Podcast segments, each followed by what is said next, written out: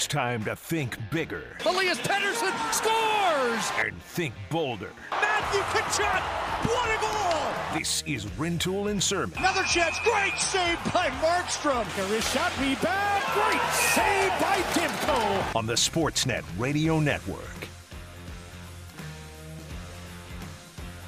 A good Tuesday morning. Hope you're having a great morning. And as Scott would say, we're here to make it better. Scott is on vacation for two more weeks. So my ride or die for the next two weeks is Jamie Dodd sitting in the hosting chair. Remember, you can always contribute to our show, six fifty, six fifty, and nine sixty, nine sixty. Jamie, good morning. How are you today? How was your long weekend? Uh, well, it was a long weekend, but not a particularly relaxing one because I was moving this weekend. Oh, moving day was Saturday, so that was uh, eventful. Sunday and Monday, unpacking, trying desperately to get organized uh, while also looking after a three-year-old. So not not the most relaxing three-day weekend I've ever had, but I'll say this. I'm broadcasting from home still, so my new home, this is my first show in the okay. new home, and unlike my previous setup, I actually have windows to look out of now. So I'm really enjoying that, getting some natural light while I'm broadcasting for the first time in a long time. So did you upgrade to like an office, a bedroom, no, a no. living room? No, no, still in the, I'm, I'm at the, the kitchen table right okay. now, but I'll take it. I'll take it. At least I'm looking out some windows. It's funny. When I first started working from home, I was in um, the bedroom next to the bed window, but it was like, you know, you're just kind of rolling out of bed and going to your desk. So it's like yep. trying to get, you know, like your your brain wrapped around getting to work. Now I sit at my kitchen table, so it's a little bit better. Birds fly in the door. So, I mean, it's always an eventful thing. Hopefully you don't have a door to the kitchen that you keep open and don't have any uh, wildlife joining you over the course of the show or the next two weeks. But, hey, congratulations on the move. That's always Thank very you. exciting. I know I can imagine how hectic it can be. But, uh, yeah, good to have you on. I'm looking forward to these next two weeks. I'm very excited, and I, I will say I um, I feel a little bad because you said, you know, my ride or die for the next couple of weeks. I, I am taking this Friday off, so I'm abandoning you right pretty much right away as we get into it, so I apologize for that in advance. And I currently don't think I have a co-host, so we'll see what happens there. So maybe yeah, there yeah. might be the dreaded uh, the dreaded question marks on the old schedule there. We'll see. We'll see how oh, that works out. Good times. Good, good old summer planning, summer vacationing. Yep. Okay, so I was on vacation for the last week. Um, I had a wonderful time in the B C's interior. I was in Penticton. I was in uh, Soyuz. Got to drink a lot of B C wine, which is incredible. If you're wine drinkers, oh, make the trip there one time. I got to give a shout out, though, to the firefighters and even the business owners in that region right now, because man, oh man, Jamie, like it was like the apocalypse some days. It was so bad smoke-wise. So for those out there that are trying to like fight these fires, kudos to you. Want to give you a shout out because it's an incredibly tough job right now. But I was thinking about all the things that happened last week because you were working last week, so you were here, and so let me know if I've kind of got it all right. The Canucks have Oliver Ekman-Larsson after trying yes. for a year to get him. Okay.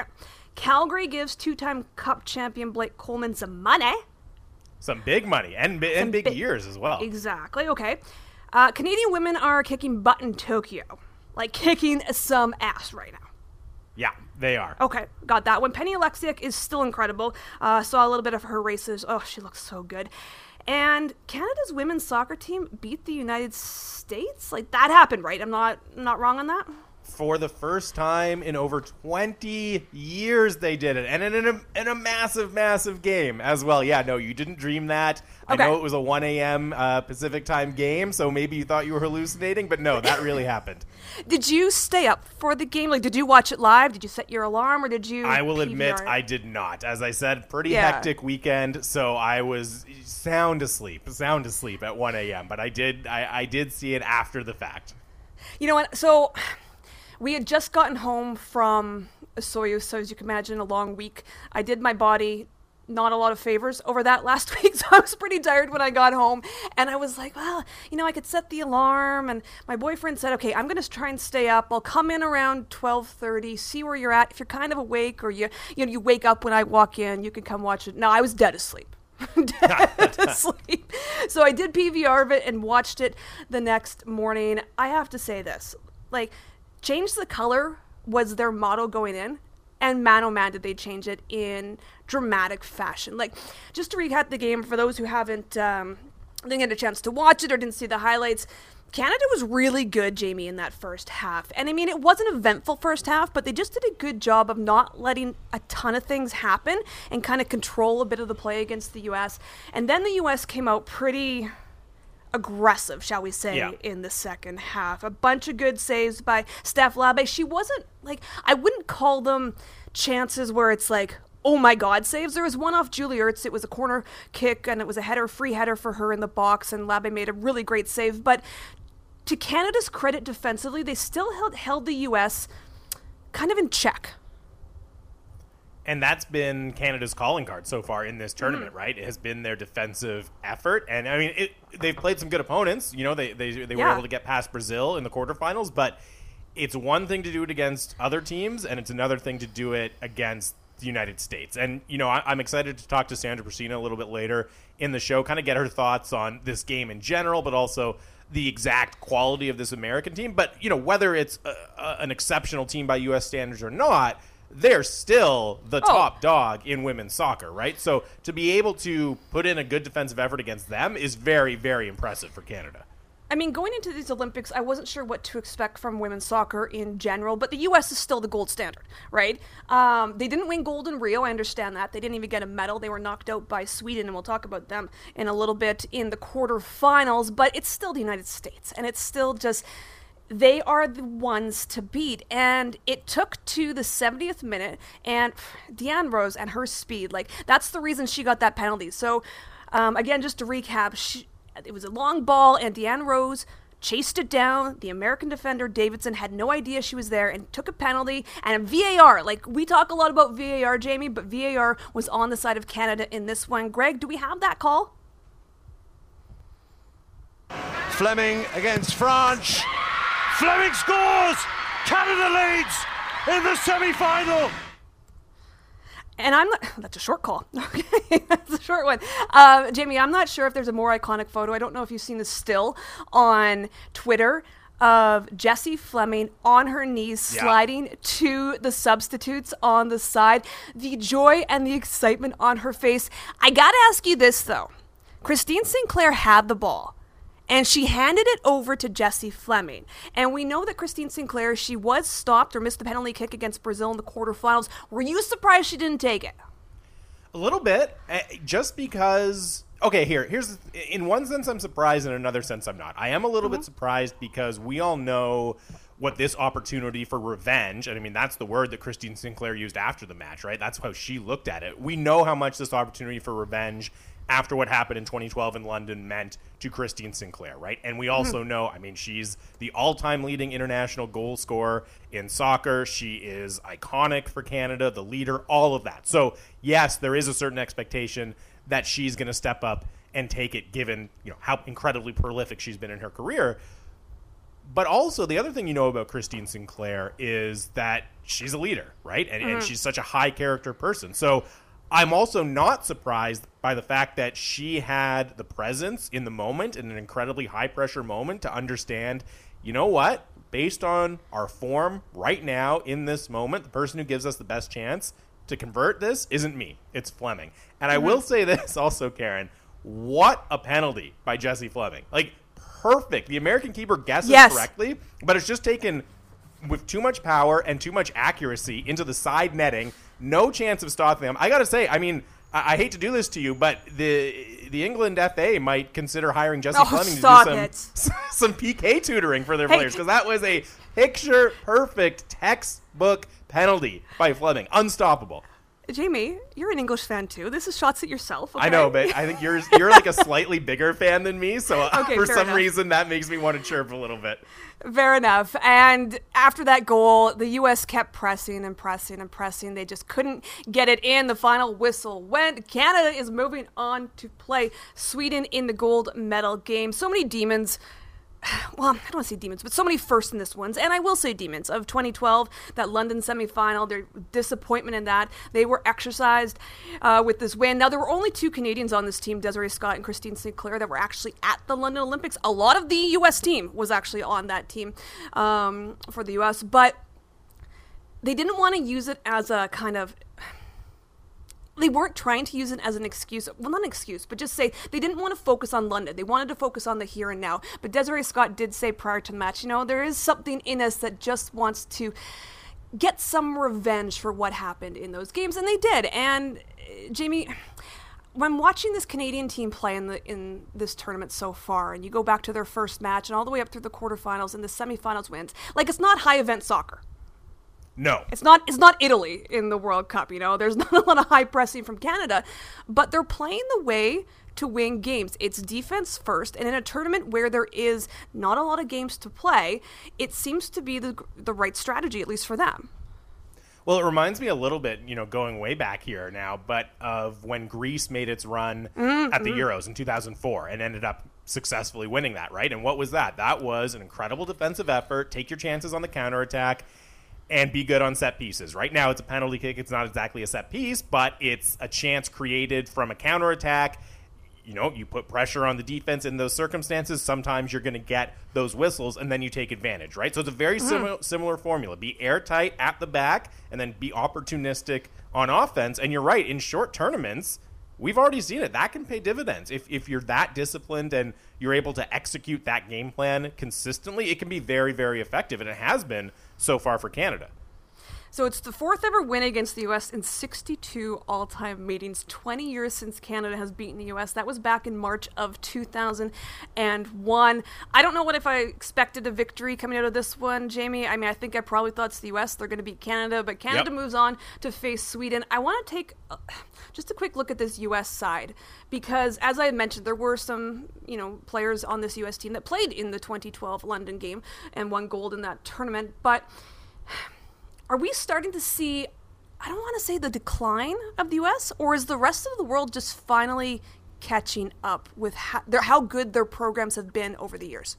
I, I think, and this is the boring answer, but I think it's probably a little bit of both, right? Mm. And again, we're, we're going to chat with Sandra Prusina a little bit later in the show about this, but it, yeah, it's not as if America had been dominant, that the U S had been dominant in this tournament until they were stopped by Canada, right? I mean, they had to squeak past the Netherlands on penalty kicks in the quarterfinals just to make it. That game easily could have gone against the U S team. So there were signs of weakness, uh, signs mm-hmm. of vulnerability from this American team.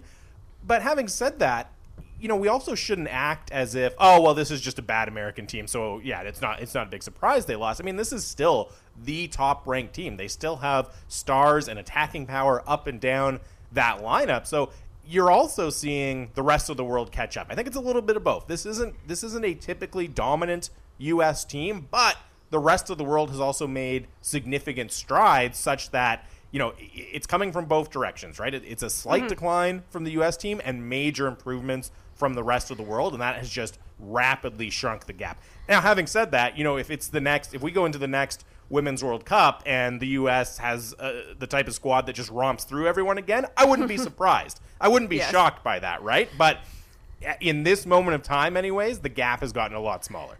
Well, and I think it involves just the fact that changeover, right? So this U S squad is a very veteran squad, and Megan Rapinoe after the match made the mention, like, it's really disappointing for them because they know it's kind of their last run with this squad. Alex Morgan, she's a mom now. She's older. Julie Ertz is older. Carly Lloyd, how old is she now? Like thirty-seven, thirty-nine?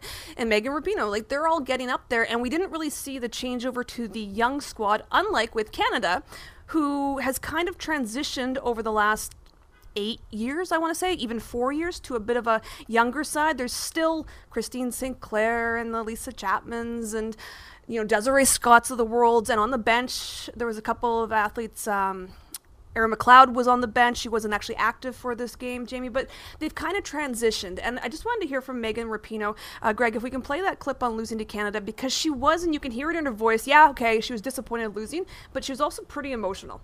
Um, I mean, it sucks, obviously. Um, it's, um, I mean, you never want to lose. You never want to lose in a, you know, world championship. You never want to lose Canada, obviously. Um, and, you know, you don't want to lose, you know, playing the way that we did. I think every, every player, you know, in the locker room, um, you know, has a hundred things that we, we would all want to do better. Um, I think that's probably the most frustrating part for, for all of us. You know, we have a, a, a great group preparing us and our coaching staff and, you know, our, our extended staff. And, um, yeah, we just, we got a good feeling in the group and everything. And, it, you know, we just, we, we couldn't unlock it. Um, so it's, it's just frustrating. Um, it's sad because these, you know, only come around every so often. Um, obviously this one with the long buildup. So it's just, uh, yeah, it's a, it's a tough one, you know. Um, I think this is a, a little bit of a, a tough one to swallow and just kind of feels sad. Um, I guess in my future, not really, no. Oh, we didn't need that at the end. She was asked if she was going to be retiring or not, and she didn't give an answer on that one. Jamie, do we, f- we can't feel bad for the U S I don't feel bad for them. No, the absolutely th- the one- not. Never. No, but the one thing I want to say about the U S women, I have to respect them. And you could love or hate Megan Rapinoe. You could love and hate the arrogance that they have on this team. But what this woman's, that women's team stand for, I think resonates through all women's sport and women. They fight for equality and pay. They stand up for um, feminism and being female and being an athlete and just wanting to be equal with the male athlete. And I think it's females around the world because of what their stature is in the United States and worldwide. I got to give them credit for at least, I know a lot of people like to separate politics and separate speaking out and using your platform in sports, but I will say this, I admire the way that they fight for what they want and what they think they deserve.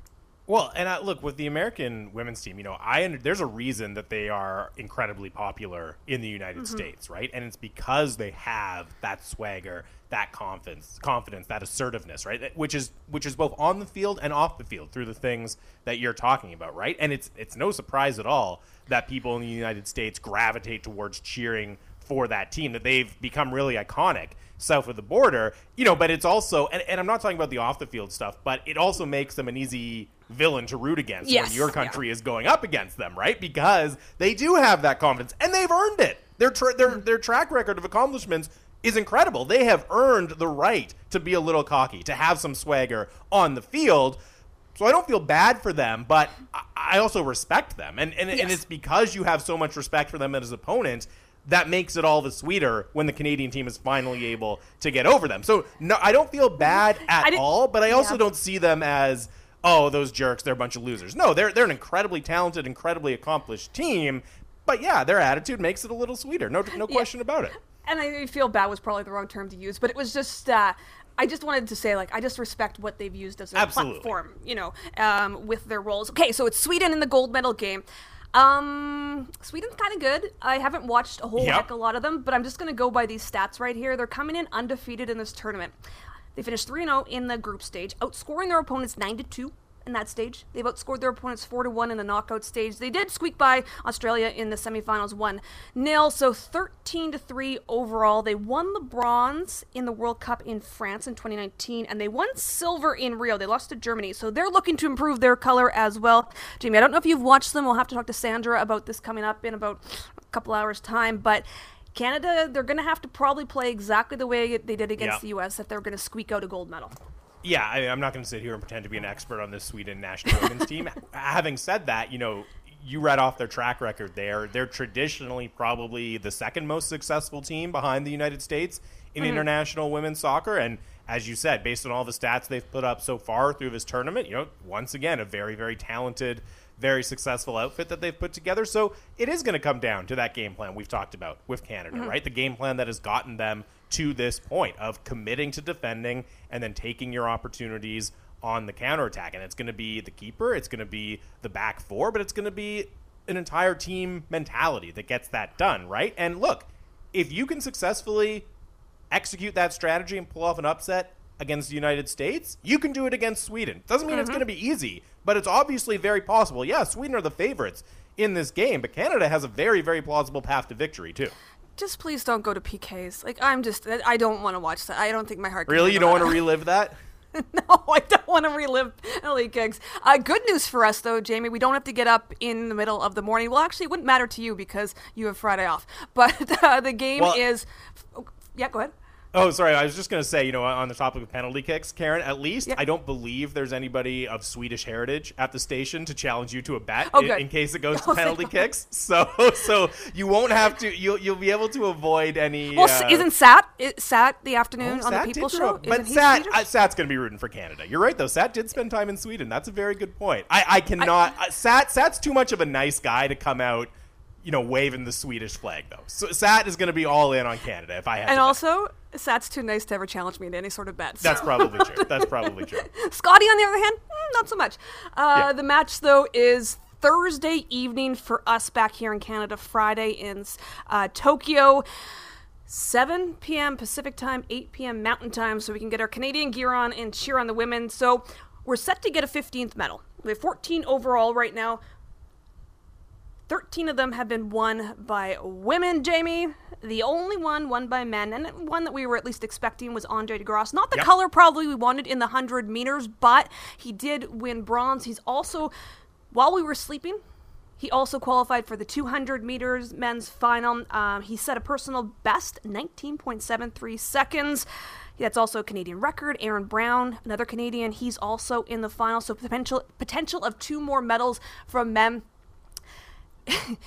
When you watch these guys, are you as fascinated as I am? Like, I don't understand how bodies can move this fast. Oh my, no, it's it's completely absurd. It's just it, the physics of it just defy belief. And you know, while we're on, while we're talking about track, did you see the men's four hundred meter hurdles? I did. Night? Oh my god! Not, not typically a premier event at the Olympics, but holy cow! I mean, the guy set what? A guy from Norway set the world record by almost a full second. Yes. And if you know anything about how world records usually fall, right? It's, you know, a hundredth of a second, a tenth of a second, maybe. This was almost a whole second on a world record that had stood for a long, long time. People thought this. People literally thought. People, experts in this race thought that this time that he ran was basically mm-hmm. impossible. And you could see his. First of all, just the way he was moving, as you're saying, you're you're watching and thinking, how is this even possible? And then his reaction when he saw the time after the race, like he was. Even he thought, "What? Are you kidding me? Did I actually just do that?" He did the Hulk Hogan ripping his shirt exactly, off, trying yeah. to rip it off.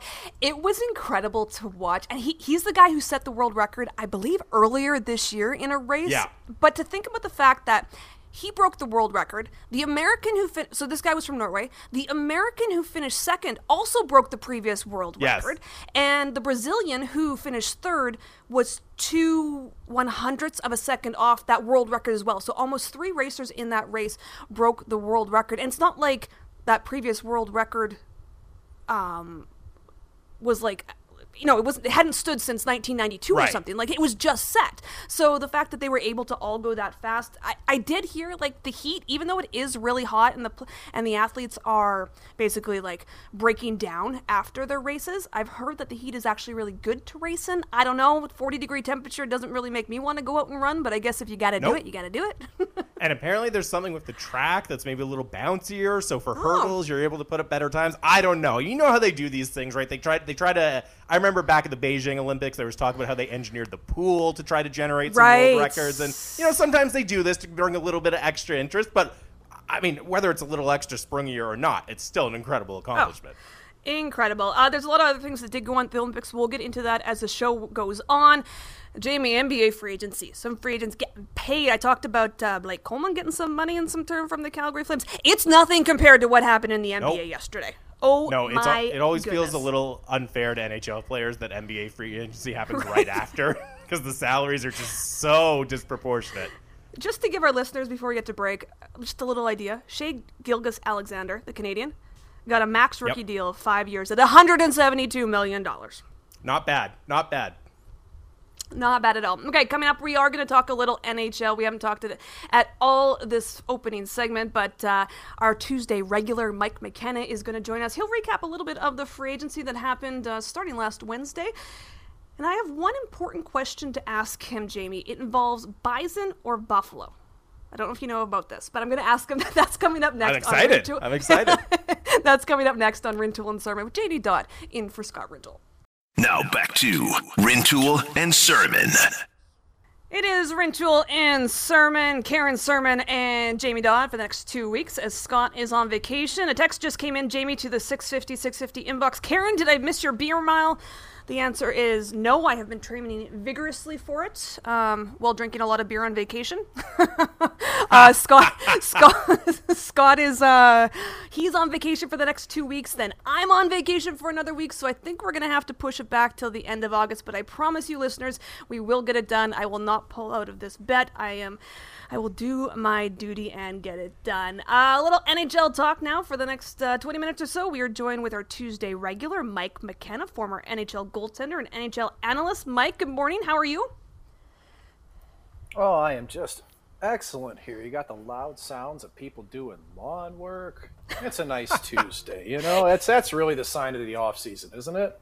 I get that every Monday, Mike, at about ten a.m. Pacific time. That's when I have like three condo complexes on my kitchen window where I sit by, and one of them is at about ten a.m. and it's so a leaf blower is always nice and loud and you can hear it on the mic. So hey, we're used to it. We're working from home. This is what happens in COVID days. My first question I have to ask you, Mike, are you doing this interview? You said by you got lawn equipment going on. Do you have a bison or a buffalo also walking by while you're doing this interview? Well, thankfully not today. We had a close encounter of the of the hoofed kind this yeah. past week. It's fun. Uh, you know, I live in suburban Saint Louis and had a friend of mine in along with his daughter and, and his family and kind of hit all the sights around here. And yeah, we had a whole herd of buffalo go right past the car. I mean, I could have wa- reached out and grabbed its horn. You know, it just, it kept walking and then the herd gets past and I look up and it's like, here comes the big dog, like the head of the table trotting on down. And he must've been hiding behind a car at the start of the line in this park we were at because I didn't see him at first, and then all of a sudden I was like, whoa, this thing's bigger than the Toyota in front of us. And they're just incredible animals. They walk by no problem, and we just sat in the car a little nervous and huh. got a whole eye full of nature. Pretty cool for the kids, I'm assuming, though, right? Oh god, yeah, the kids just love anything that has to do with animals. And right. I mean, it, it it really gets your heart rate up when something that big goes by, you know. Mm-hmm. we, It's amazing to think that the that bison were so prevalent in the millions and millions throughout all of North America to what their herd is currently dwindled down to at some point. Mm-hmm. But man, like, think about just being out on the plains back in the day, and here comes the herd. You just you'd want to run for the hills, man. Mm-hmm. Yes, you would. I gotta say, so you're in suburban Saint Louis. That is one of my favorite, most underrated towns I've ever been to. I just love it. It's there. a, it's amazing to think of how many family-friendly things are here and affordable. Yeah. You know, every, a lot of things are free or a nominal price. And it's a big reason why so many alumni from the Saint Louis Blues end up retiring and staying around in Saint Mm-hmm. Louis. Is, and let's face it, too, like housing is relatively affordable in this city. There's jobs available for alumni. It's a good network. And um, it's always cool to see that, you know, some of the cities that really latch on and players end up remaining there post-career, I think is really a true testament to the city, the cities that they play in. For me, it was Six Flags. Love the Six Flags there. um, Season pass holder for many years. I know. Awesome. Same boat. Okay, we should talk about hockey now. Uh, lots okay. of things have happened since specifically last Wednesday. N H L free agency open. But one of the big things, and we'll start with Vancouver and move to Calgary in a little bit, but the Vancouver Canucks, three trades, fifteen free agent signings, two buyouts, but I want to ask you about what they got from Arizona. They got rid of the contracts of Erickson, Beagle, Roussel. They also had to give a couple of picks in that, including a first-round pick, but they got Oliver Ekman-Larsson, who, of course, Mike, they were inter- interested in last season, and Connor Garland. Let's look at Oliver Ekman-Larsson first. He's had a bit of a few down years. You've watched him play over the last couple of years. What are the Canucks getting in him? Well, that's a good question. I played with him in twenty, I guess, fifteen when I was with the Coyotes, and um you know, it felt like he was right at the peak of his career. And even at that point when he signed his big contract, there was still the hope that there was more to give from Oliver Ekman-Larsson. It was one of those where Shane Doan retires. He's their best player at the time. He's supposed to be the face of the franchise, blah, blah, blah. You put the C on him, and his game starts to fall off a little bit. And I think it's more of an indictment of how Jacob Chychrun has really taken over in Arizona as the true number one. You know, I think that that was a bigger factor more so than Ekman-Larsson's game really going away. He never had a great nose for the net. Uh, it's it's been interesting to see how that's fallen off, the actual scoring, not the assists, but the goals. Uh, he's fairly consistent when it comes offensively. I just don't know what the Canucks are getting. I think to me it's a hope that he brings his game back to the way it once was, and you play it out from there. It's a big swing. I think the big key to the deal is Garland, though. That mm-hmm. he's a fire plug, a spark plug. I should fire plug. I don't even know what that is. I just combined spark plug with firefly. Uh, but uh, I think Garland's the key to it. Yeah, and it's just amazing to me how all the contracts that raised a lot of eyebrows a few years ago when they were signed with the Canucks, Beagle, Roussel, when Erickson ended up getting traded, they're all gone in one fell swoop. It's pretty unbelievable to see that turnover turnover happen really in one trade, one transaction. Yeah, it, it uh, raised a lot of eyebrows here in Vancouver when it did go down, Mike. I can tell you that. I don't think anyone expected them, one, to move all three of those players, let alone to do it uh, in the same transaction. The other Canucks offseason addition that I really wanted to ask you about is Jaroslav Halak as the backup for Thatcher Demko. And I, and I know last offseason, you were a little skeptical about the fit of Braden Holtby in Vancouver, and you were right. It didn't work out as either side would have hoped for. What do you think about the fit of Jaroslav Halak as a backup now in Vancouver? I wasn't surprised by Holtby. You know, I hadn't, frankly, liked his game for the better part of two and a half years when he came, and a year and a half before he showed up in Vancouver. And um, I thought it would be a, a pairing that would probably work pretty well with Ian Clark, because he has such a reputation of being able to turn someone's game around, to really refine it.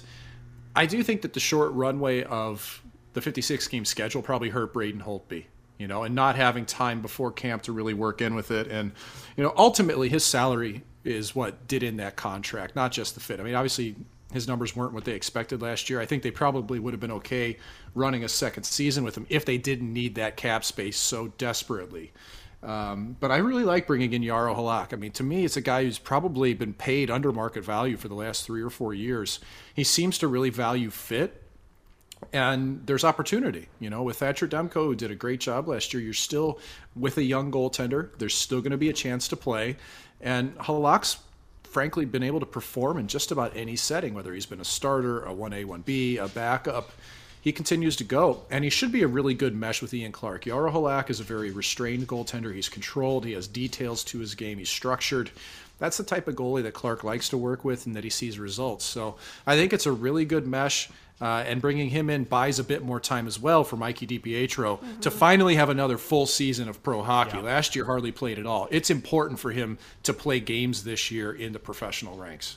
Well, and it sounds like by all reports, the plan for the, the new staff in Abbotsford, where the Canucks A H L team is moving, is to to really give Mikey DiPietro a chance to be the workhorse for that team mm-hmm. for the exact reason you're saying. But just just on the topic of Halak, you know, you make a good point, because obviously Demko was fantastic last year, took over as the starter, but this will also be his first full eighty-two game season as a number one in the N H L. So it makes sense, doesn't it, for the Canucks to bring in somebody that, you know, if, if Demko does slip a little, they're confident that Halak can play thirty, thirty-five games if needed. And they're confident that Halak can play playoff games if needed, too. It's not just the regular season. Um, I mean, I know we're digging in the archives here, but remember that run that Halak went on with the Montreal Canadiens over Carey Price years ago that ended up setting him up for the big ticket in Saint Louis, and following his, uh, following that, going to Long Island and then parlaying that into his time with the Bruins. The Bruins were always comfortable bringing in Halak because with Tuukka Rask, there was uncertainty, you know, injuries, other things going on. They knew they needed somebody who could play. That was a veteran. They liked him several years before he even came to Boston. And and I think that that's really what you're looking at in the N H L today, is you've got to have two goaltenders that can play.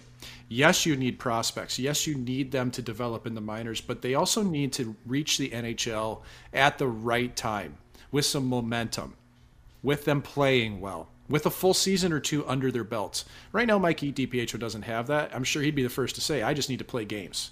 Uh, and doing that with Halak, bringing him in, you got regular season lockdown. He can give Demko whatever he needs. And then when it comes playoff time, you got a second ace in the hole. And I think that's really important, especially from the belief in the locker room. It really matters when it comes to the players, if they really believe that their goaltenders can carry them. And turning to the Calgary Flames goaltending situation here, Mike, you know, obviously Jacob Markstrom, he didn't have his best season, but he, he picked up towards the end of the year last year, still viewed as a very, very, uh, as a quality goalie in the N H L. But I look at their backup, and they brought in Dan Vladar, and right now he would probably be the backup on opening night, depending on if they make any more moves or not. And I just look at Dan Vladar, you know, he's twenty-three, he's only played five N H L games. Does it concern you at all if that's the plan to back up Jacob Markstrom? Because we've seen in the past, when Markstrom gets overworked, his game starts to slip. And I just wonder if, you know, having an inexperienced backup is going to lead you to overplay and overwork Jacob Markstrom. I'm not really sure what to make of this, because I know Calgary was definitely interested in a lot of goaltenders, in proven, established N H L goaltenders, um, and frankly struck out on them. And, you know, you get end up going to a young goaltender with upside, big goalie, six five. Vladar is the prototypical N H L goalie for today's game. And what I like about it is that he went to Providence, he played really well. He grew his game in a kind of an organic way, coming over to the U S H L, which is becoming more typical of European goaltenders, but not going to major junior, not going to college. He comes straight from the U S H L to the E C H L slash A H L on a deal with the Bruins.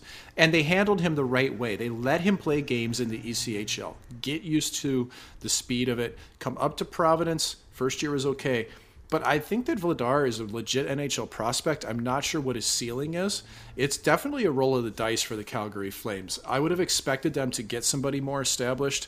I'm not sure what the identity of that team is. I'm not sure that Vladar is going to walk in that room and command a whole lot of, uh, frankly, a lot of respect in terms of himself as a goaltender. He's going to have to earn it, which isn't a bad position as a goalie, but sometimes that's your reality. He's going to have to earn it. And for Jacob Markstrom, you know, last year to me was a bookend season. Started off well, middle of the year, lost it a bit, picked it up towards the end.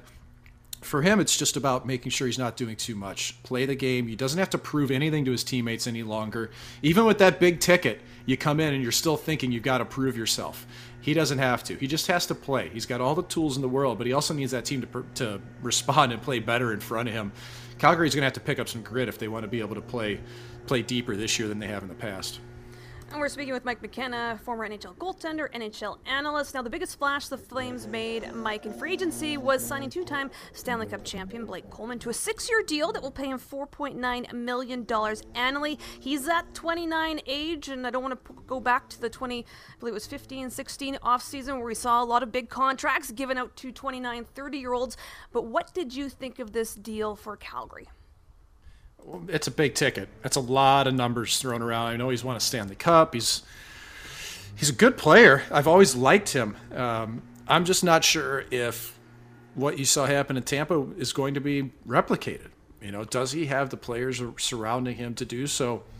I believe in him. I know a lot of people do, but that's that's a big commitment. And I, I just don't know who he's going to play with, frankly. You know, and that's what it always comes down to for me is what's it going to look like when he doesn't have spark plugs with him, when he's got to do it all himself. You know, that that middle pack of the Calgary Flames to me is a question mark. It's a concern, even the top end at times.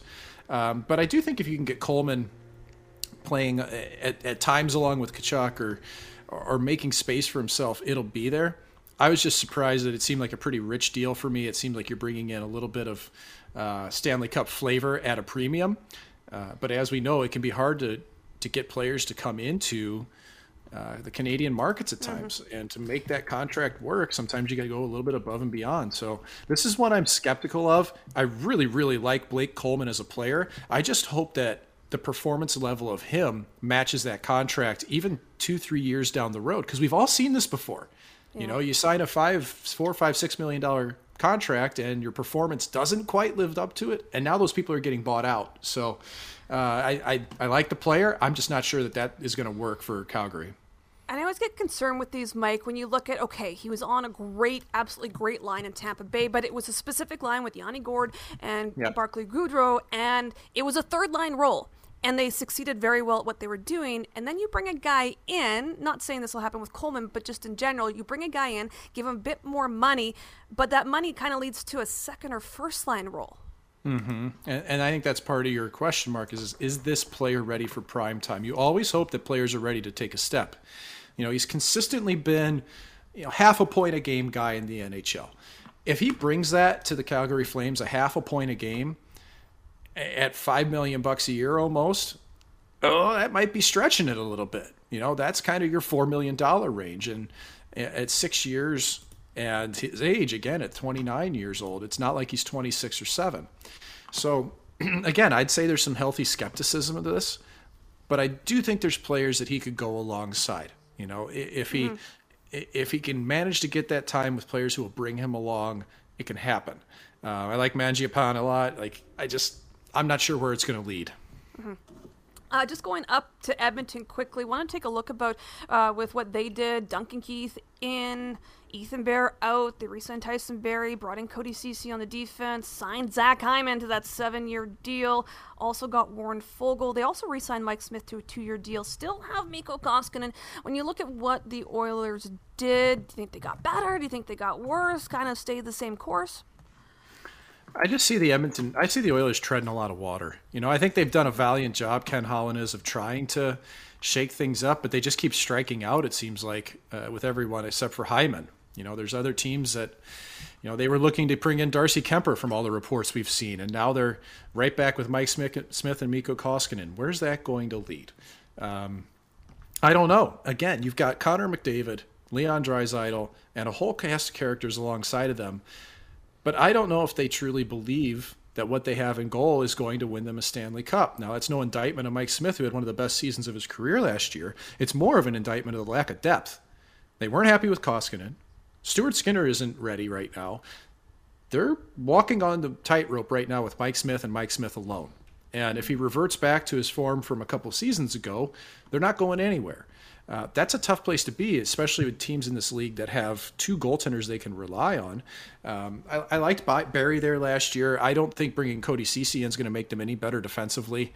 Uh, yes, he can move the puck, but if that's just what you're going for, where is it spread out? And the, I mean, the no move clauses are amazing to see. I just, it's hard for me to square the number of no movement clauses that have been handed out with trying to build a team that has any flexibility in a cap world, even two years from now. I understand it's Edmonton. I know you have to do things to try to get the players, but I'll tell you what, I would rather give more money than I would a no move or a no trade clause. Tying your hands up in a market like that is, it's risky. Uh, it's not what I would do in that scenario. And you have to think that the window's going to be there for a while with McDavid and Draisaitl and everyone, but you don't know. There still needs to be more. There's been upheaval evil in the back end, but they're still missing that little bit. And Larson going out the window is not going to help either. Well, and it always seems, Mike, with Edmonton that there's a sense of almost desperation, right, to improve the yep. team right here, right now, because you do have Connor McDavid and Leon Draisaitl, and, you know, there's this thought that you're trying to keep them happy. And, you know, just to your point about the changes they made on defense, obviously losing Adam Larson, bringing in Cody Ceci, bringing in Duncan Keith, it doesn't look like a particularly strong defensive group. And, you know, you get the sense that if Edmonton ends up bleeding goals this year, there's going to be a lot of fingers pointed towards Mike Smith and Mikko Koskinen. Yeah. But you also have to acknowledge, you know, this is not necessarily a defensive juggernaut playing in front of the crease either. Well, they're going to have to outscore everybody. And that's basically what they've been trying to do now forever. And that's the part that I don't see changing, is that you've brought in a lot of the same type of player, you know. Duncan Keith, yeah, I, I think Duncan Keith, let's look at him. Second line, you're looking at a second pairing for Keith. I think that's better for him. It takes some pressure off that he had um, playing in Chicago. It, it should probably help him, but nobody on that defensive core to me screams lockdown defenseman that's going to just crush the other team. And I'm not just talking about one player. You need like two or three of those guys to be successful. You can't just expect you can't expect Chris Russell to go out and block nine thousand shots a year and there's your tough defenseman. Okay? Like, you need to be able to possess the puck.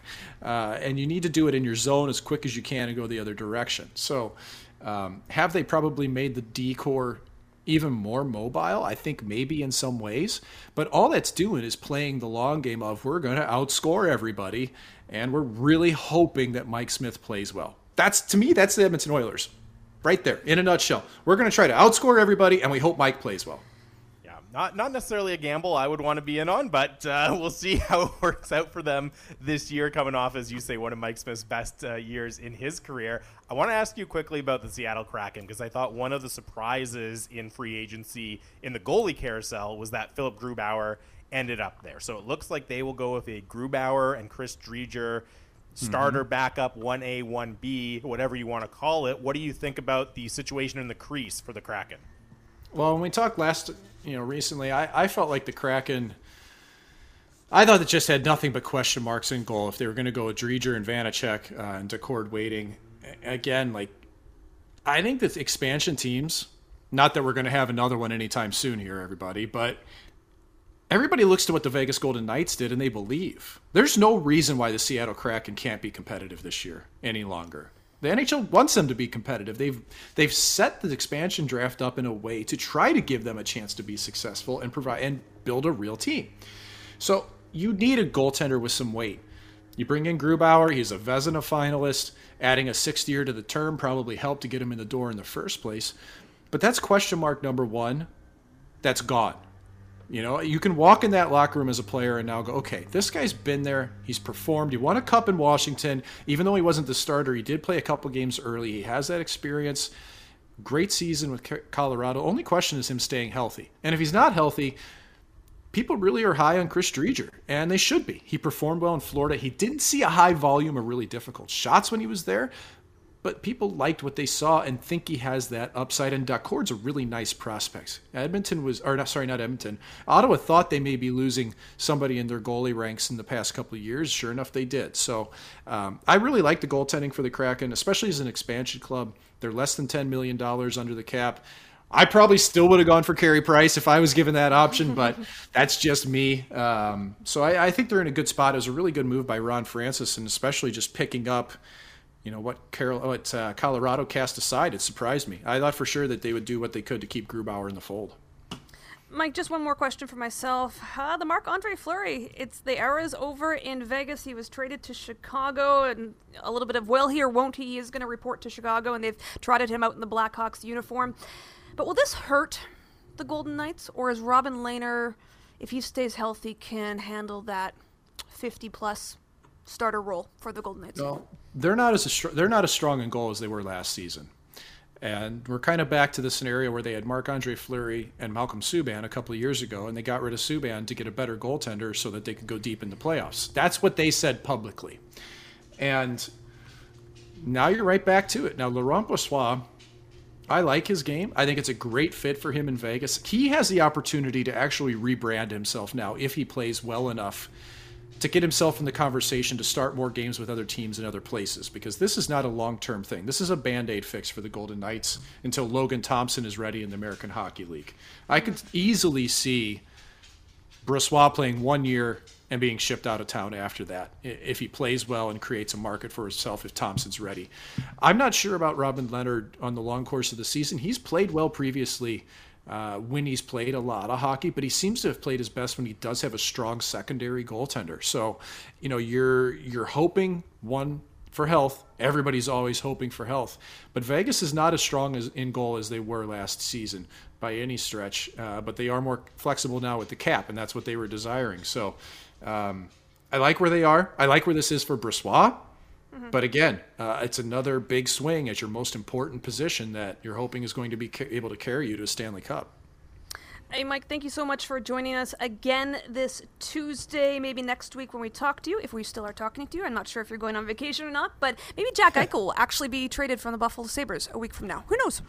Yeah, they may they may have to move mountains for that to happen. I mean, I'm, I don't place bets, but this is one I'm considering the over/under on here, folks. Mm. Sounds good. Well, Mike, have a good week and enjoy uh, the hot and hu- heat and humidity that I'm sure is in Saint Louis right now. Yeah, anytime. Always good chatting. Take care. That is Mike McKenna, our N H L Tuesday analyst every week. Jamie, a lot of insights as well. Were you surprised that Marc-Andre Fleury, I, like I. I found this whole situation being like, will he or won't he, or he doesn't want to move. I understand not moving your family, and he's got a young family. I totally get that. But my thought was, you're going to be one of the Team Canada goaltenders in twenty twenty-two. Like, you can't not play. Right. Well, I wonder if it was a bit of poker from him and his mm-hmm. agent, right? If like they had to know that Vegas was looking to move on for a goalie, for move on from one of their goalies, right? So if you put it out there, hey, if if Marc-Andre Fleury gets traded, there's a chance he won't report. Maybe you slightly lessen the possibility of that trade happening, right? If your goal is to stay in Vegas. So I think this is maybe a situation where Chicago called his bluff. And as you say, he's such a competitive guy, right? He can see another shot at the Olympics potentially coming up not in not that long. So I'm I'm not surprised ultimately that he's going to report. One hour in the books, a couple more to go. We're going to be joined uh, in about thirty minutes' time by Sandra Prusina, afternoon sports anchor on six sixty News in Calgary, to talk about that impressive Canada win over the United States. Canada will, will play for gold now at the Olympics in women's soccer. But Jamie, coming up after the break, I have one of the most important questions I'm ever going to ask you. We're going to get pretty Ooh. deep, okay? Are you ready? Exciting. Okay, that's coming up next on Rintoul and Surman across the Sportsnet Radio Network. You're listening to Rintoul and Surman. This is Rintoul and Surman for this Tuesday morning. Scott Rintoul on vacation, so Jamie Dodd is my co-host for the next two weeks, or most of the next two weeks, that is, Jamie. That's um, right. Have you been watching a lot of the Olympics? I've been trying to, yeah, as much as I can, you know, in between moving and all that, but I've been trying to make it a point kind of every night to sit down and, and at least catch some of the coverage. Yeah, it's weird because a lot of the big events go while we're sleeping, so you have yes. to get up for it. But they do show a lot of the replays throughout the day. We're going to have a little bit fun later on in the show, but I want to tease it right now. six fifty, six fifty, nine sixty, nine sixty. Get your comments in because I want to know, we want to know, are there any obscure sports that you've really gotten into watching these Olympics? Because there's a lot of sports, Jamie, that we would never watch. I would never watch. Yes. In a re- also, they're just not on T V, right? Like, I don't even right, know. Even if even we- if you wanted to, you don't have a, yeah. a really an easy way to do it. Like, I'm going to just tease. Mine's badminton. And I watched the duo ladies badminton gold medal game. Let me tell you, that was probably as most captivated I've been for an event that didn't involve Canada. It was incredible, but it's badminton, right? You're thinking, why would I watch this? It was absolutely, absolutely incredible. So, our listeners, six fifty, six fifty, nine sixty, nine sixty, is there like an obscure event where you're just like, this is much wa- must-watch T V? Jamie, I promised you a very important question before the break. All right. Okay. I want to know, are you a suitcase unpacker? Now, don't think about moving this past weekend. Okay. Okay, like, okay. Obviously, you're going to unpack all that stuff, right? Right. Get in, moved in.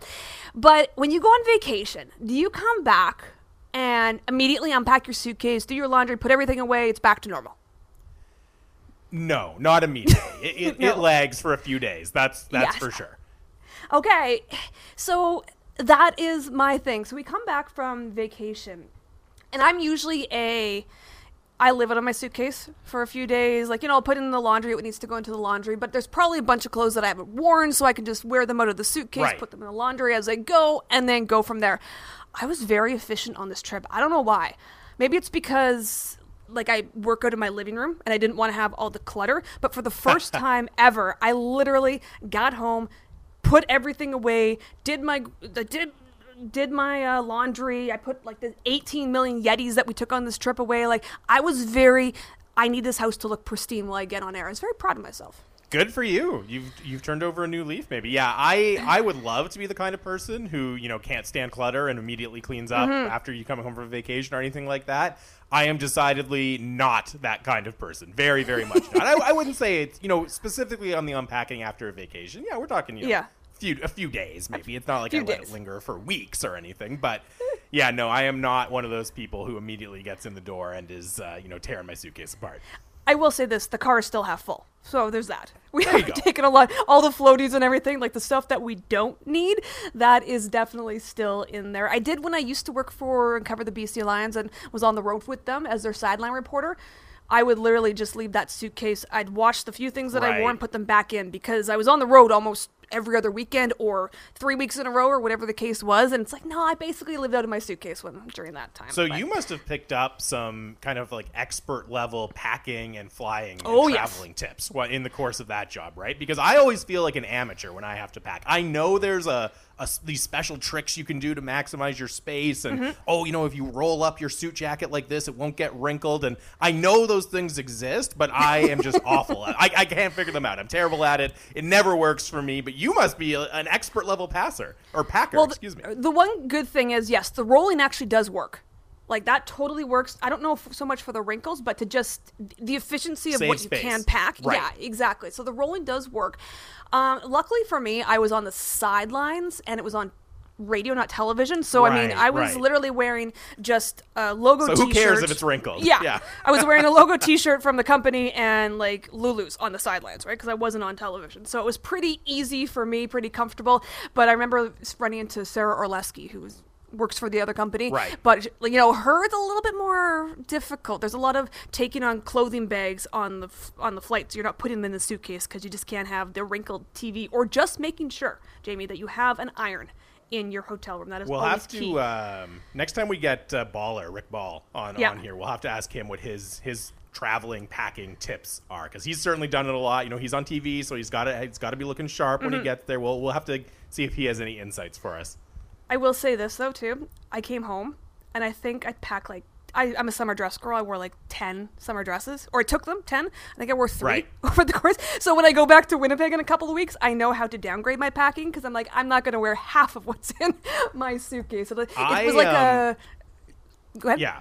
I, I'm an overpacker, because, mm-hmm, well, here's mm-hmm. the thing. I, I will say this. Once you choose the size of suitcase or the size of duffel bag or whatever it is, once you choose that, I'm going to fill mm-hmm. it, right? There's no yes. point in, in packing a half-empty suitcase. So sometimes we'll go somewhere, and my wife will say, why are you packing that much? We're not going to use it. It's like, well, I have this size of bag. I can't use a smaller one. I have this size of bag.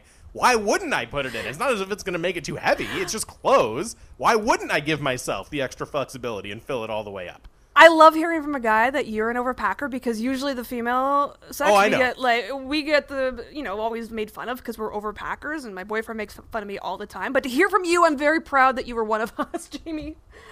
Well, here, and it's not as if, you know, sometimes you hear overpacking and you think, oh, they're bringing three bags or anything. No, it's not that. It's just once you choose, mm-hmm. once you select the appropriate bag, yeah, fill it. Use use that capacity. Why let that capacity go to waste? That's my motto. Uh, unsigned text here in the six fifty, six fifty inbox.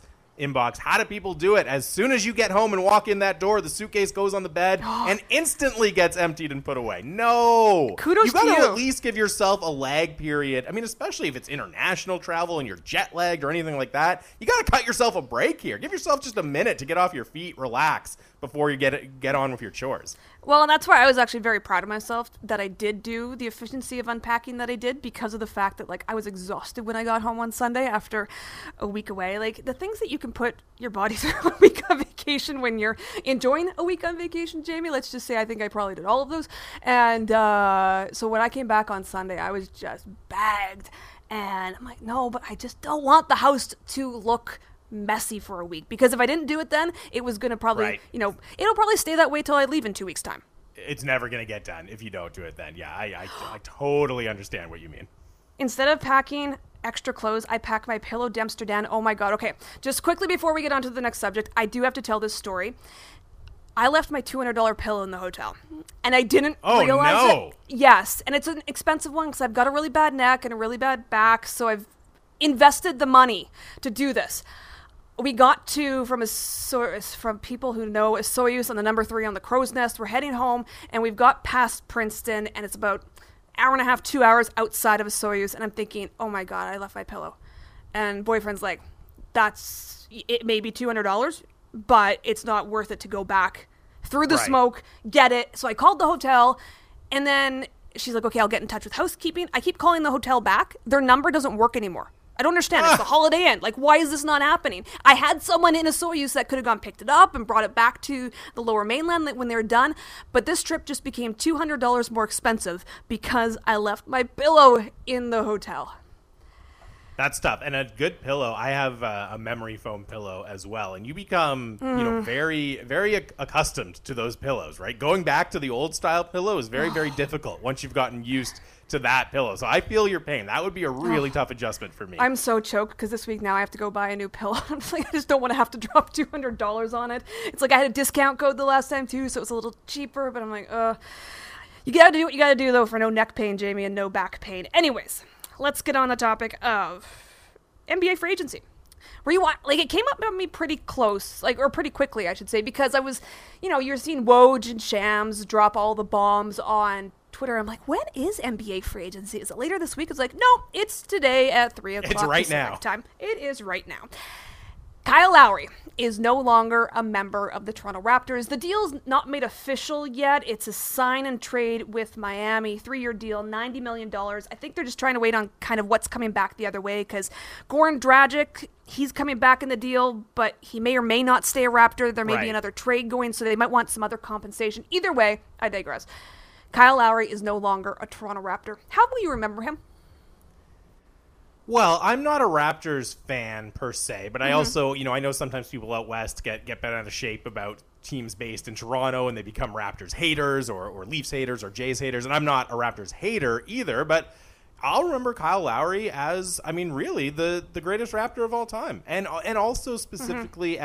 as an incredible competitor, right? Somebody who was always invested in not just performing well, but in helping his team perform well. perform well, right? Yeah. And it, he was invested in winning. And it, it's such a cliche to say, oh, this guy does all the little things.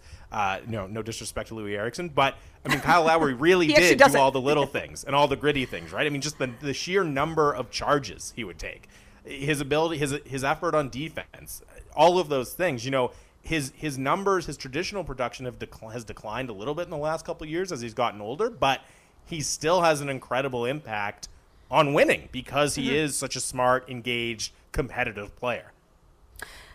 My when I think of him, I think of heart and I think of charges, and I think they go together, right? Charges, he was yeah, always yeah. he was always willing to put his body on the line to win for his team, and yeah, the production was down, like you said, but he was still very effective, and I think he'll be very effective for this Miami Heat team. We're going to talk to Donovan Bennett a little bit later in the next hour or so, I believe, and we'll get his take on, you know, him joining Jimmy Butler and Bam Adebayo in Miami, but it just, he was just always that competitor night in, night out, and if you needed a big shot, he was there to make that big three, and I just think that, I hope what he brought to this team will translate going forward, because he wasn't ever a star and he couldn't win you the big game, but when they got Kawhi, he was the great complimentary piece, right? right? And then now he's gone and there's no real stars on this Raptors team, which, say what you want about Pascal Siakam, O G Anunoby, maybe they'll finally eventually grow into that. Um, I love Fred Van Le- Van Vliet, but it's like, okay, what is this team without Kyle Lowry? I just hope what he brought to the team can translate into those players, just in put, bringing it night in and night out, because if this team's going to be successful moving forward, they need that from everybody on the on the court, I feel. Well, and that's what the Raptors are betting, right? That the culture that, you know, they rave about there and that they believe in so much, that Kyle Lowry helped establish over his tenure in Toronto, they're hoping that culture can survive without him, and, and that it's already been transferred to those guys you mentioned, right? Siakam, Anunoby, Fred VanVleet, that those three now will be the new standard setters in Toronto, and that they can, you know, continue to make it a place where players go and get better, where young players develop, where mm-hmm. players reach their potential. Kyle Lowry is a big part of that, and you're right, it's it's a gamble to to hope that it will continue. It's not a bad gamble. I can I can see it working out for sure, but it's a question mark, no doubt about it.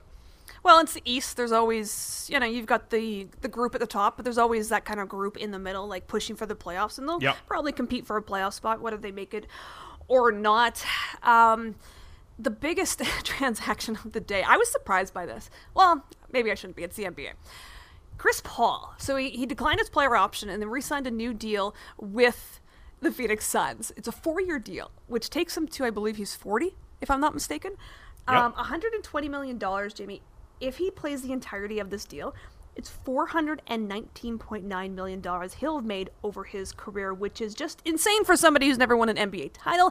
But the question is to me, like, I look at the West and I think of him going back to Phoenix, and I know they went to the N B A Finals, and I know he probably has a great dynamic with Monty Williams and Devin Booker and other players on that team and believes in them going forward. But I look at the West and I think, I see Phoenix next year as maybe like a five seed. Well, I don't know. It's interesting, though, because Kawhi Leonard opted out in L A. We don't know how that situation is going to shake out. You know, we'll talk to Donovan Bennett about this coming up a little bit, but I, I have questions about the fit between Russell Westbrook and the Lakers. So I think if you're the Suns, I mean, you just made the N B A Finals. You were two wins away from taking home the championship.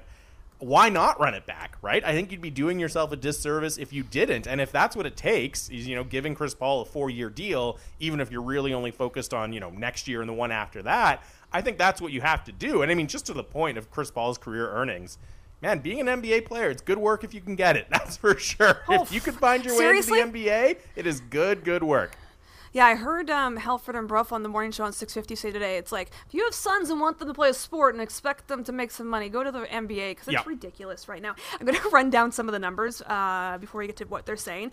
It is, like, it, it's just stupid. It's just, I can't even believe that these contracts are handed out. It's like, I said it earlier, Shea Gilgeous-Alexander, five years...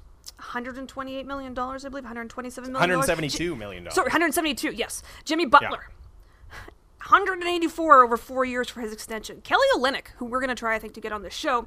Three-year deal, thirty-seven million dollars. I mean, it's not as lot as what I'm saying to these other guys, but still, that's a very significant payday for someone who is, yes, coming off a career year, but is more seen as a role player. So a role player gets thirty-seven million dollars over three years. Jarrett Allen, five years, one hundred million dollars. Lonzo Ball, I mean, yeah, second overall pick. At one point in his career, bounced around to a couple of teams. Four years, eighty-five million dollars. Like, come on. My favorite, I think, stat is Tim Hardaway Junior You know, nice player, role player, role player mm-hmm. on a good team, but, you know, decent player. But he has now signed in his career two separate four-year, over seventy million dollars contracts. He signed two of them in his career. He's Tim Hardaway Junior Oh. Like you said, good work if you could get it. Oh, my goodness. I would like, you know, like, I'd take just one million of that at this point in my life. I'm just like, yeah. that would be amazing yeah, just that. to have that. All I want to do in my life, Jamie, right now is win that one million dollars cash prize off the Lotto Max. That's all I want to do. Well, it's probably I not a very luck, good Karen. thing. yeah. Let's get to what they're saying. What they're saying. Simone Biles, Jamie, we haven't talked about her on this show, but her story is worldwide, obviously. Um, she stepped away from most competitions because of mental health reasons. She had the twisties, and it's really brought a spotlight onto mental yep. health and athletes. And she's, you know, wanting to say, like, this is this is more than just what you see me on the gymnastics court apparatus, whatever you want to call it. It's more than just that. I am more than just that. And she spoke out on the importance of speaking out about mental health and be able to compete in one final event. Well, to bring the topic of mental health, I think it should be talked about a lot more, especially with athletes, because I know some of us are going through the same things and we're always told to push through it, but we're all a little bit older now and we could kind of speak for ourselves. But at the end of the day, we're not just entertainment, we're humans, and there are things going on behind the scenes that we're also trying to juggle with as well on top of sports. Um, so, yeah. Well, I honestly wasn't even expecting to medal on beam. I just was trying to go out there and hit a good beam set and compete one more time at this Olympic Games because I qualified for all five for all five finals, uh, but then I pulled out. So it just, it sucked, but I was excited to be in the stands and cheering for all of Team U S A. So she won bronze today on the balance beam, her one event that she competed in. She did say, leading up to all the events prior to her pulling out of them, that she was talking with a sports psychologist and they were kind of going over how her mental health was and if she could compete, and they just de- determined that it was good enough to do the ba- or it was in the right place sorry not good enough in the right place to compete in balance beam. So she gets a seventh medal overall in the Olympics. She's going to go down as one of the most decorated female Olympians of all time, the greatest gymnast of all time, and kudos to her. She spoke out about something that in the past, Jamie, it's just always been brushed aside. It's like, okay, you're an athlete, you should be able to go do it. No, sometimes you just can't. And it's it's so it's remarkable to say this because, you know, Simone Biles, as you just listed off there, has had such an incredible career, and, and her achievements are are many. But mm-hmm. in a way, I almost feel like this bronze on the balance beam for her is near the top of the list, just given mm-hmm. what she's experienced at these Olympics and the incredible amount of public scrutiny and pressure oh. and backlash and criticism that was leveled against her in the wake of her decision to be able to come back. And I know, look, it's bronze and she's won plenty of golds in the past, so you, you can scoff at it if you want, but still to be able to come back after, what it was, about a week of, of that experience and medal and put in a good performance. And she, as she said, she wasn't even expecting the medal. To, to be able to come back after everything she's been through just in the last week or so and, and finish mm-hmm. on the podium. Again, she's got a long, long list of impressive accomplishments, but that one is near the top for me. One of the things that I was super, I love seeing too, she was so excited when her teammates were winning in the in the stands, cheering them on. And I just think that speaks to her. And I just want to, like, I think the fact too, like, she spoke out about this, and I know how important these Olympics were, and she felt going into twenty twenty, like that was, she had peaked at the right time. And then for her age, like, she's she's old for a gymnast. She's not going to be competing in Paris. And to push one more year, how much toll that took on her body, obviously physically and mentally. And I think too, like, you see young girls and young boys, and you they see her do this. But you know what? it's okay for them now to see if you're struggling, you can talk about it and take a break if you needed to. We talked about Penny Oleksiak, who she took about yep. a year and a bit off after the Rio games because she had some injuries and some depression, and the stress of magnitude of everything just got to her. And I think these athletes speaking out show other people and young kids, like, if you're struggling, it's okay. You can take that break and you can talk about it.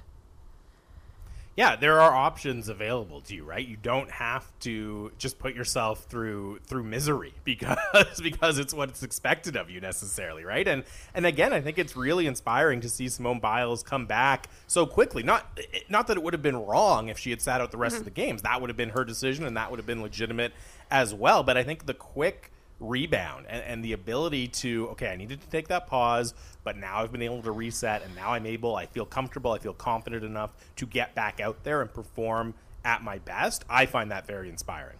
I will say too, Canadian Canada's Ellie Black, she finished fourth in this event. She had to pull out of the all-around, Jamie, because she had an ankle injury that she suffered in training. So for her to get back on, she was in tears after, but it was more tears of um, just happiness that right. she was able to compete at these Olympics. Okay, that was a very short What They're Saying. We'll try and get some other clips on later on the show, but coming up next, we're going to talk more about that Canadian women's soccer win, that impressive win over the United States. They're playing for gold later on this week. Sandra Prusina will join us next. You're listening to Rintoul and Surman on the Sportsnet Radio Network.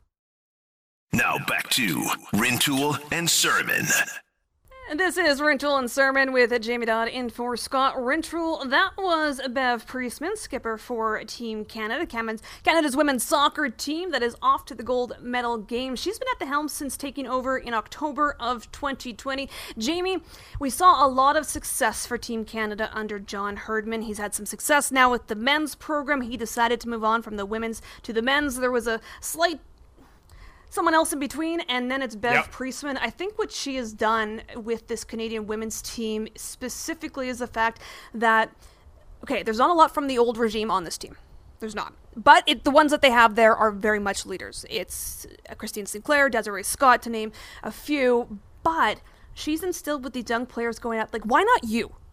Why can you not compete with this uh, with this uh, American team or the best in the world? We've seen them play England very well. Uh, they've played Sweden very tough in the past. It's it's kind of like she changed a mindset of this Canadian team.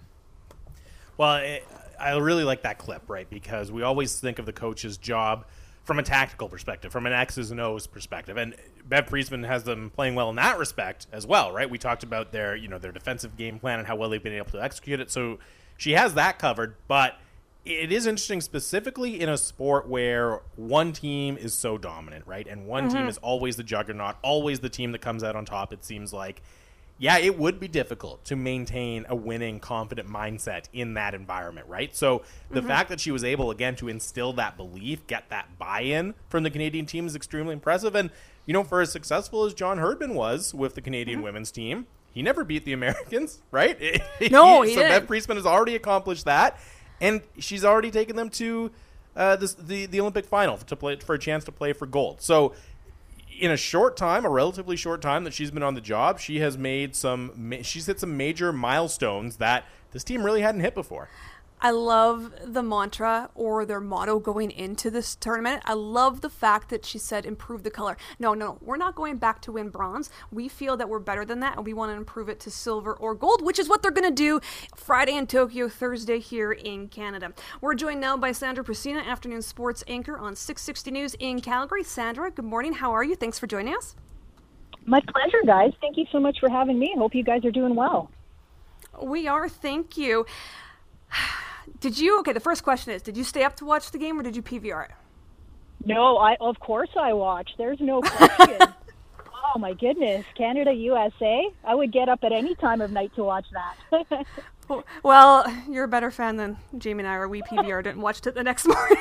But it was still it was still phenomenal to watch the next day. So Canada gets that one nil victory over the U S in the semifinals at the Olympics. I mean, historic win for Canada in so many ways. We know the last time when they beat them was like twenty years ago. They've only beat them four times in sixty some odd um, competitions. And what went through your mind, though, when you did watch Canada win this game? Well, finally is probably the word that I would use. I don't think I would so much use redemption, just because so many of the players have changed since twenty twelve compared to now, but just finally. And, and I think it's a weight lifted off the shoulder, and we can get away from just that storyline of when will Canada finally beat the U S A. And to do it on a stage like this, under so much pressure, knowing that the Americans are recent World Cup champions, and listen, they're the Americans. They're the best in the world. So finally, I always like to say, get off the schneid. That's exactly what the Canadians did here. And I'm so happy Christine Sinclair was able to do it. This is probably a huge weight lifted off her shoulders as well. Yeah, before we get into a little bit of the tactics of the match, I just, since you mentioned Christine Sinclair, seeing her face running onto the pitch after they won, because of course she would substitute it off, and kind of lying there in the disbelief and then the excitement, the te- like everything that went through it, like just for her to get this at this age and finally get that next step, like it just, it's just the culmination, because I'm not sure how much longer we're, we're going to have of Christine Sinclair. Yeah, I agree with you there. I think professionally she'll continue to play, but she's a very unselfish, we know she's an unselfish player, unselfish person. And I think that she's setting up this program for success, because what I think we saw was her incredible leadership over the past two decades since she debuted in two thousand. But what we saw was her personified on the field when we got the Uh, sorry to say we, but when Canada got the P K and she took the ball and she handed it to Jessie Fleming, that was almost a, a proverbial passing of the torch, if you will. And I don't know how to better describe it, but that was her knowing that, you know what, P Ks have jinxed her a little bit in the past. We saw what happened with Brazil. She decided she was going to let someone else take that weight on their shoulders, knowing that they could do it. And Jessie Fleming, she made no mistake. What an incredible P K, and obviously that's all Canada needed. And you mentioned, Sandra, that moment, which really stood out to me as an example of Christine Sinclair's leadership as well. And, you know, whenever we start talking about Christine Sinclair, obviously there's the tendency to focus on the incredible individual goal-scoring record and the incredible individual success she's had over the years. But, you know, that moment, as you say, kind of the proverbial passing of a torch, and, and what it symbolizes about her leadership and the culture that she has helped build on the Canadians women, women's team, is that going to end up being an even greater legacy for Christine Sinclair than, for example, the international goal-scoring record? Oh, one hundred percent, Jamie. And I look back to twenty twelve, and a lot of the players on this team now, they were just kids. So at that time, when they saw her score three against Hope Solo versus the Americans, finally win the bronze, she started setting that path then. And now you've got these players playing with her, Jessie Fleming, Deanne Rose, Julia Grosso. I mean, I could go on. So she set that foundation, and now she's leaving this incredible path, incredible path of leadership even, even if players aren't playing ninety minutes and they're only coming on as substitutes. They've learned from the best that Canada has ever seen. So I think we're very, very lucky. And the legacy has, she has left, not only as a soccer player, but I think just as a sports person in this country, is absolutely incredible. And we saw support from Canada Basketball and Hockey Canada and all of the organizations in Canada seeing what this team is doing. And that's all on the shoulders of what Christine has done. And speaking about the culture and the mindset of this team, just before you joined us, we played a clip from their coach, Bev Priestman, talking about how they needed a, a different mindset, a different attitude, specifically when it comes to facing the Americans. And, you know, Bev Priestman, she's been on the job for less than a year at this point, but apparently she has been able to change that mindset, right? And she had them ready mentally to go on and take the, the take on the heavily favored Americans. What has made Bev Priestman so successful in such a short time as the coach of this team? Yeah, that's a really good question. And I think it does go back to the time that she spent with John Herdman, and she was able to see what this team did in Rio. So she was part of their group then. She went over to the U K, honed her craft a little bit more, came back to Canada. And what really stood out to me talking to her when we had the She Believes Cup back in January was she said she wanted her players to be brave. And I've never really heard a coach say that. She wants them to put themselves on the line, not be scared to make a mistake, not be scared to, to block a shot, put their head on the line. And to me, the greatest example of that right now is Vanessa Gilles. She's probably the most underrated player on this team, and what she has been able to do, come in and do defensively with fewer than ten caps to her name. She was one of those late bloomers. She epitomizes everything to me that Bev Priestman wants from her team, is being brave and doing whatever it takes to win and being okay if you make a mistake. And it was interesting. I look back on that game versus Brazil and the P Ks and the fact that Christine, yes, she missed it, but nobody panicked. It was incredible how the mind change, it, the, the shift, it, there was none. They just concentrated on the task at hand. They got it done, booked a spot against the Americans, got it done again. We're speaking with Sandra Prusina, afternoon sports anchor on six sixty News in Calgary. Sorry about that. When you talk about Vanessa Giles, and I want to specifically talk about that back line, because Kadisha Buchanan, Giles, Athlete Lawrence, and Alicia Chapman, like, they were able to control the Americans in the first half. And then when the Americans were pushing in the second half, especially when they made that substitution up front with their three forwards, they swapped three in, three out. Uh, they had a lot of energy when they did that, but they were still able to control them to a point. How key has that back four been for this Canadian team? Yeah, isn't that the truth? Uh, incredible how the Americans can sum on Carly Lloyd, Megan Rapinoe, and Kristen Press in just one substitution. And a part of me was like, oh boy, I definitely thought that to myself. But then you mentioned it right there. That back line has been solid throughout the tournament. And you also have to throw, let's throw Shalina Zadorsky in the mix, because she did play those couple of games early on. Mm-hmm. And then Steph, Steph LeBay, how good has she been? She, they always let her see the ball, and that's what really stood out to me. Yeah, the Americans were pressing a little bit more in that second half after that sub, but Steph was seeing all the balls. So, I mean, when your goalie is truly the best line of defense that you have, she's been awesome. So the combination of the back line and her have been fantastic. This Swedish team that they're going to play in the gold medal game, I have to admit I haven't watched a ton of them, but just by looking at how they're beating teams, I mean, basically they outscored their opponents thirteen to three in the knockout phase. They beat the Americans very handily, um, or sorry, thirteen to three overall, but does Canada have to continue to play the way they did against the Americans to beat the Swedish squad? Yeah, I think so. To me, the talk of the Canadian team has been depth. Because if we look back at previous iterations of Canadian Olympic teams, twenty twelve, twenty sixteen, I thought the success of the team really stood on the shoulders of Christine Sinclair and Melissa Tancredi and whoever was in goal. But in this edition of the Olympics, we've really seen Canada adapt to a depth mantra and mentality. So no matter whoever is on the pitch, they're going to get it done. So I think we'll see that versus Sweden. Sweden is a fascinating team. They've had this really inter- interesting projection over the past few years, and they continue to get better and better. And Blackstenius, I think, is one of the, the best players in the world. They've got excellent goalkeeping. But I also think Canada will have a little chip on its shoulder. If you think back to the Women's World Cup and the round of sixteen game, where Canada lost to Sweden, I think they'd like a little bit of redemption for that. So I think Bev Priestman's message is, don't change the game plan, stick to what you know, play solid defensively, and then catch them on the counter.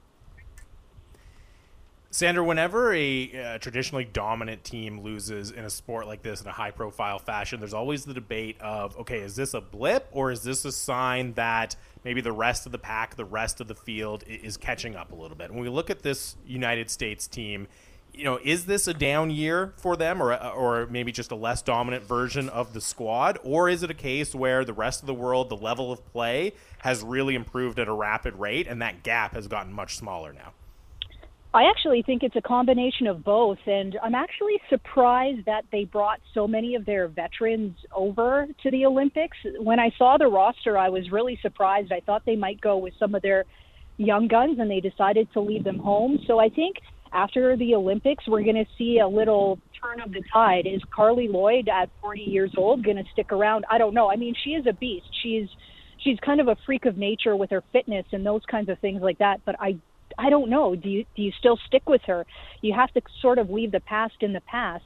And then to counter that, yeah, absolutely. The world has just, the parity in the women's game is incredible right now. I actually think that this tournament at the Olympics should be expanded to see more teams, just because there's there's so many good teams, and at the end of the day, these leagues, they're just expanding all over the world. I know we know about the N W S L here in North America, but if you look at what's happening with the Premier League, we have so many Canadians playing in France. Spain is continuing to advance, Germany, Italy. So these teams are getting better and better because people are finally, finally investing in the women's game, and we're seeing the dividends of it now. Well, and, and, you know, to your point about potentially expanding the tournament, I, I do wonder, look, obviously, if the Canadian women are able to capture gold, that's going to be a massive story and a massive accomplishment here in Canada. But I wonder if that will even have some worldwide implications, right? If it will make the tournament organizers for the next game stand up and say, hey, look, this isn't just, you know, the United States and maybe Sweden and England and, and Brazil anymore. This is truly a sport with an incredible depth of field, and we do need to look at expanding it. I, I wonder if a Canadian win can really show that, hey, the, the competition is excellent across the globe at this point.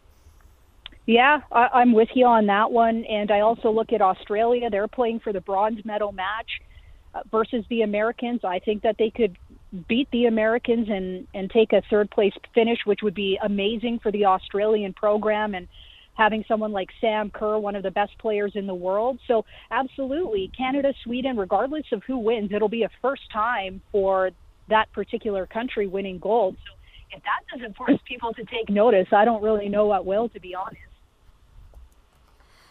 Sandra Prusina, we're talking for a little bit longer now. Afternoon Sports Anger on six sixty News in Calgary. Sandra, where do you how do you see this American squad? Because it does seem like it's going to be a bit of changing of the guard, you mentioned, but this team has a, unless you're Americans, you kind of love to hate them and love to see them lose, and obviously we love to see Canada beat them on the pitch. But off the pitch, they've used their platform um, to use their voice and speak out on yeah. certain matters. Like, how do you view this team? They're a little polarizing to me for those two reasons that you mentioned. On the pitch, they've frustrated the heck out of Canadians, Canadian fans for, for twenty plus years. And I, I will be honest, I was a little disappointed at Megan Rapinoe's comments after the game, where she didn't even really credit the Canadians for their performance. She said, well, I've never lost to Canada before. So I'm not crazy about that. But then I look at, like you mentioned, what she does away from the pitch, and just the, the heart and the fact that they're willing to put themselves there on the line, put their careers on the line to do what's better for girls who are just wanting to play sports, girls in general, equality. I have to give them kudos, because as the top-ranked team in the world, you have a platform and they use it. And it's not always, gosh, I looked at some of those comments after they had lost versus Canada, and it was just the things people were saying, the vitriol was, to me, incomprehensible. I, I can't imagine their, if they looked at their mentions on Twitter and the things that they were, you know, people were say, saying about them, to me, that's kind of heartbreaking, to be honest with you. So I give them respect for what they do off the pitch, one hundred percent. Don't care for them too much on the pitch, but I think uh, I think that's a given, and uh, we're really lucky that we have such a such a, um, a great rivalry in North America, and I'm just glad Canada came out on top, to be to be frank.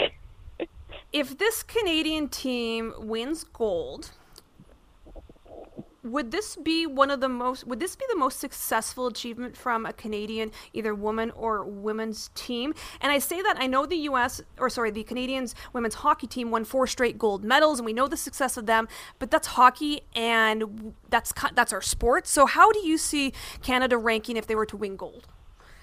Oh, that is a tough one. Oh my goodness. Okay, and the reason I'm I'm gonna say, and I, I love both sports, and I cover both sports.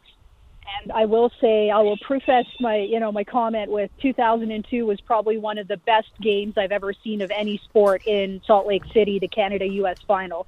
However, when we look at parity in the game, the parity in women's hockey is is still not there. It's getting there. But I think once we see the Women's World Championship, it's actually here in Calgary later this month, I think you're going to see still a lot of lopsided scores. Whereas when you look at soccer, you don't see that as much.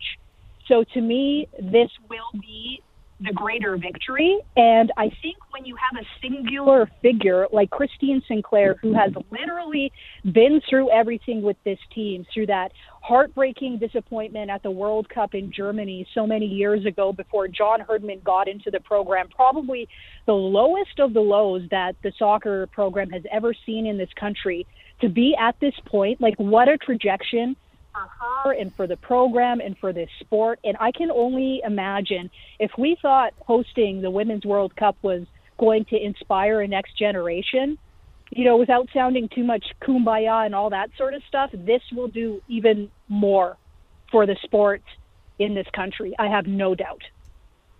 Sandra, thank you so much for your time this morning. We very much appreciate it. Enjoy the gold medal game. It's seven o'clock Pacific time on Thursday, eight o'clock Mountain time. We will definitely be cheering for another top the podium for the Canadian women. Let's do it, guys. Thank you so much for having me. All the best.